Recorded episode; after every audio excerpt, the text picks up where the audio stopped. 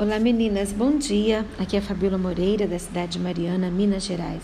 Hoje eu trago um texto tão maravilhoso que está aqui em Mateus, no capítulo 20, no versículo 28, que diz assim: Bem como o filho do homem não veio para ser servido, mas para servir e para dar a sua vida em resgate de muitos.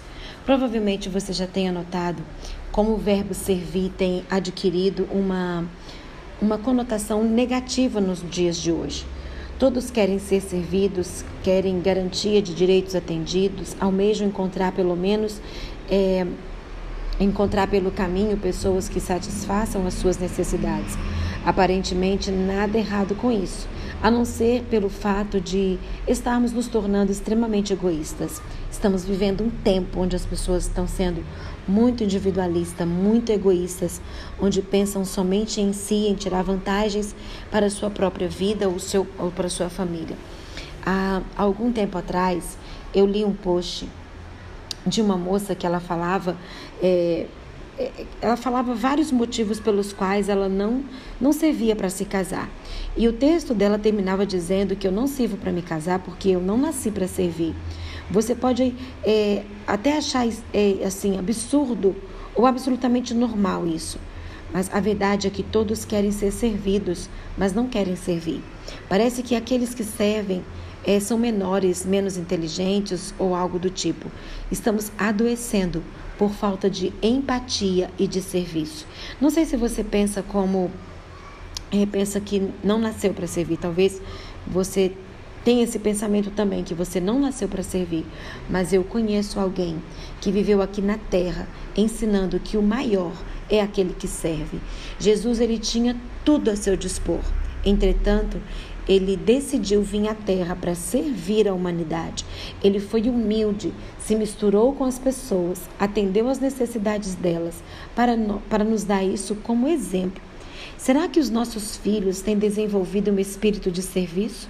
Ou são egocêntricos, egoístas, sempre procurando é, procurando quem os sirva?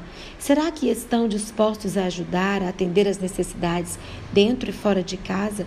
Há filhos que não se sentem é, nem um pouco sensibilizados com a sobrecarga dos pais, pois não aprendem a servir. Não importa o que o mundo ensine a respeito, é de servir aos outros. A palavra de Deus sempre é o melhor caminho a seguir. Cristo deve ser o nosso maior exemplo de alguém que esteve aqui e serviu. E precisamos, como mães, se os seus filhos são pequenos, são jovens, suas filhas, você precisa ensiná-los a servir a servir as pessoas quando está no mercado, ser uma senhora, a pegar algo para alguém, para atravessar a rua com uma sacola, dentro de casa, ensinar os nossos filhos né, a servir dentro de casa, a apagar uma luz, a pegar um sapato, a lavar uma louça, arrumar a cama. É importante que nós, que nas mínimas coisas, no nosso dia a dia comum, que os nossos filhos aprendam ao serviço né, na igreja, que eles aprendam a, a fazer algo pela igreja, pela comunidade, pelas pessoas. Então, assim, se tem alguém que vai fazer uma mudança, em um tempo desse, uma pessoa da nossa igreja foi fazer uma mudança, eu disse, filho, vai lá para você ajudar.